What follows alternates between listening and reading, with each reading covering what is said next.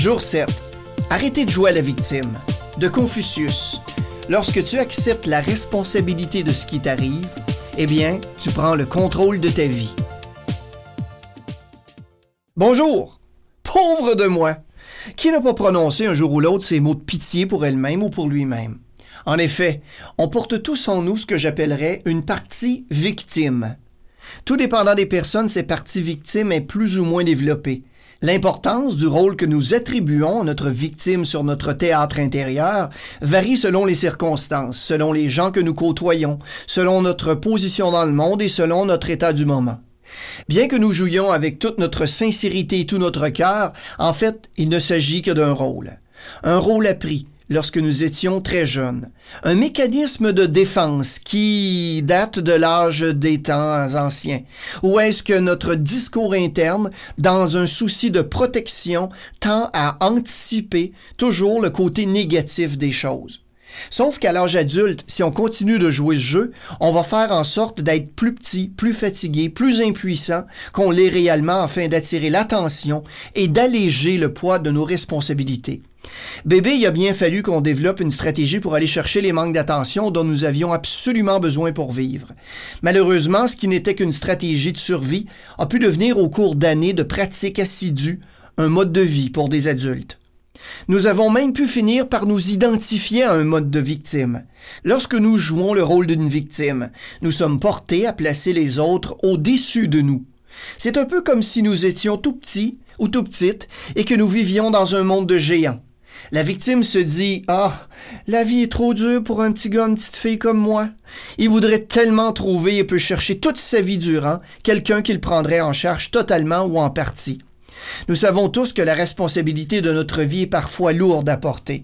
Lorsque nous sommes dans notre état victime, elle peut même devenir écrasante et très très souffrante.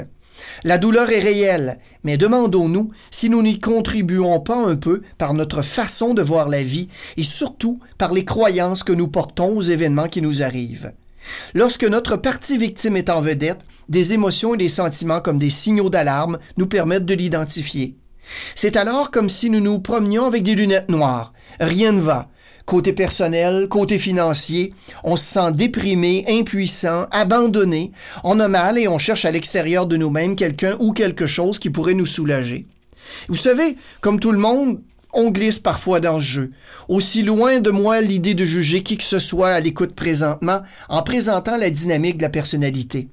Elle a ses avantages. Effectivement, les gens vont se préoccuper de moi si je joue le rôle d'une victime. Ils vont me prendre momentanément en charge, vont me plaindre, vont compatir pour un temps ma douleur, vont même essayer possiblement de me désennuyer, de me consoler, de me protéger, de m'aider, etc. De notre côté, les désavantages vont peser très lourd dans la balance.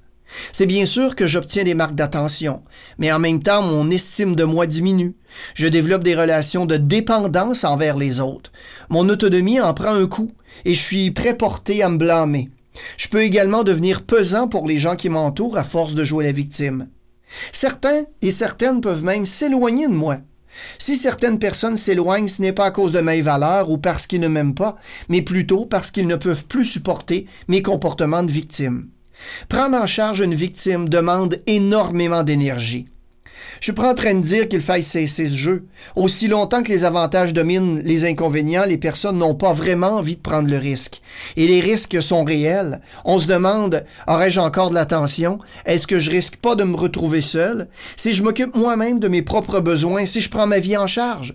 C'est possible, mais pas nécessairement. L'inverse peut être également vrai. Mais de toute façon, je serai moi-même, je me respecterai et il me sera beaucoup plus facile d'établir des relations d'égalité et de créer pour moi-même la vie que je veux réellement. Ça prend du courage pour renoncer aux avantages des jeux de manipulation et surtout pour se tenir debout. Et je vous assure que ça se fait et que vous en tirerez beaucoup plus de bénéfices que de désavantages apprendre à reconnaître cette partie en nous et surtout son influence sur notre vie financière passée et notre vie affective, professionnelle, personnelle, présente et passée est toute une aventure. Voici d'ailleurs quelques pistes, quelques questions utiles lorsque l'on veut amener à la conscience les jeux manipulateurs de notre ego en termes de victimisation.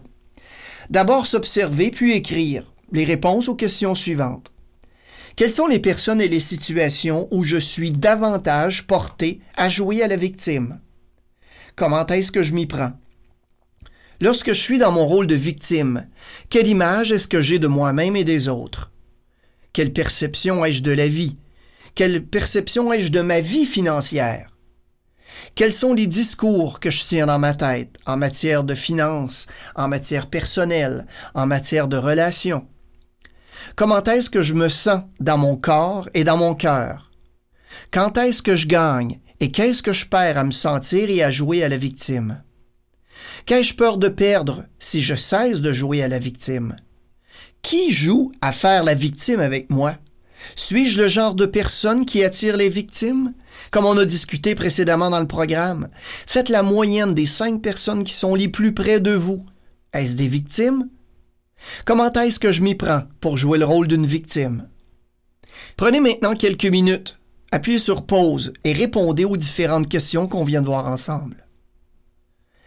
Faites aussi attention de changer vos lunettes noires pour des lunettes roses.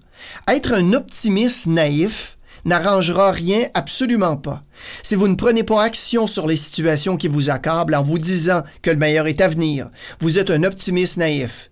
Vous savez des gens qui voient arriver des événements et qui se disent bah c'est pas grave, ça va s'arranger. Oui, mais comment? Donc de prendre les choses en main, c'est vraiment de contrôler la façon d'y répondre. La situation idéale, c'est vraiment d'accepter la responsabilité de ce qui nous arrive pour contrôler notre vie. Si je décide un jour, un matin, de traverser une rue sans bien regarder du côté gauche et droit de la rue et malheureusement je me fais frapper. Suite à cet accident, je suis obligé de me faire euh, amputer les deux jambes. Donc, euh, de contrôler les choses qui nous arrivent, c'est pas de dire Wouh, ok, c'est beau, j'ai les deux jambes amputées, voici ce qui m'arrive. C'est plutôt dire maintenant que ma situation a des jambes amputées, qu'est-ce que je peux faire avec? Et c'est drôle, hein? Les gens qui se sont sortis de problèmes graves, d'accidents, euh, d'amputations, des moments durs qu'ils ont eus ou qu'elles ont eus dans leur vie, qui ont, ils ou elles ont décidé de prendre les choses en main, ont gardé un contrôle sur leur vie et ont arrêté de jouer à la victime. Accepter la responsabilité de ce qui nous arrive fera en sorte qu'on va prendre le contrôle de la suite des événements. Plus bel exemple provient d'une bonne connaissance à moi qui a dû malheureusement divorcer il y a quelques années. Et au début de son divorce, il ne faisait que blâmer son ex-conjointe. Ah, c'est une ci, c'est une ça, c'est une chialeuse, elle trouvait jamais rien de positif, de bon à dire, bla bla bla bla bla.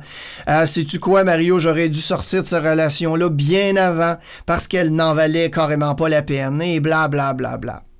Pourtant, un an plus tard, toujours en parlant avec d'autres personnes séparées ou divorcées, il en est arrivé à la conclusion que dans la vie, hein, c'est 50-50 qui avait des torts à prendre lui aussi, qu'elle aussi comprenait à quelque part pourquoi son ex-femme lui reprochait sans cesse de pas être à la maison pour passer du temps avec elle et son enfant.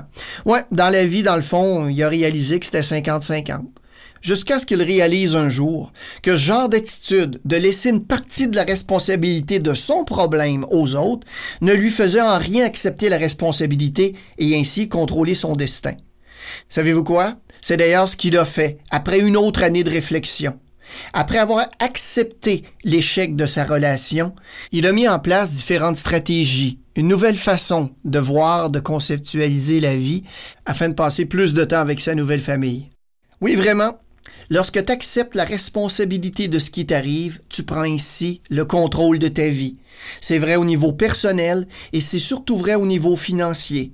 Si vous blâmez constamment les autres du fait que vous n'avez pas d'argent, que vous recevez toujours des factures au lieu de recevoir des chèques, eh bien c'est un processus de victimisation que vous avez enclenché au niveau de vos finances acceptez la responsabilité de ce qui vous arrive financièrement et vous prendrez ainsi le contrôle de votre vie. Dans les prochains jours, nous continuerons notre plan d'action justement dans cette quête d'un avenir financier meilleur. Et là-dessus, on se donne rendez-vous demain. Et bien sûr, comme toujours, allez vivre votre vie riche.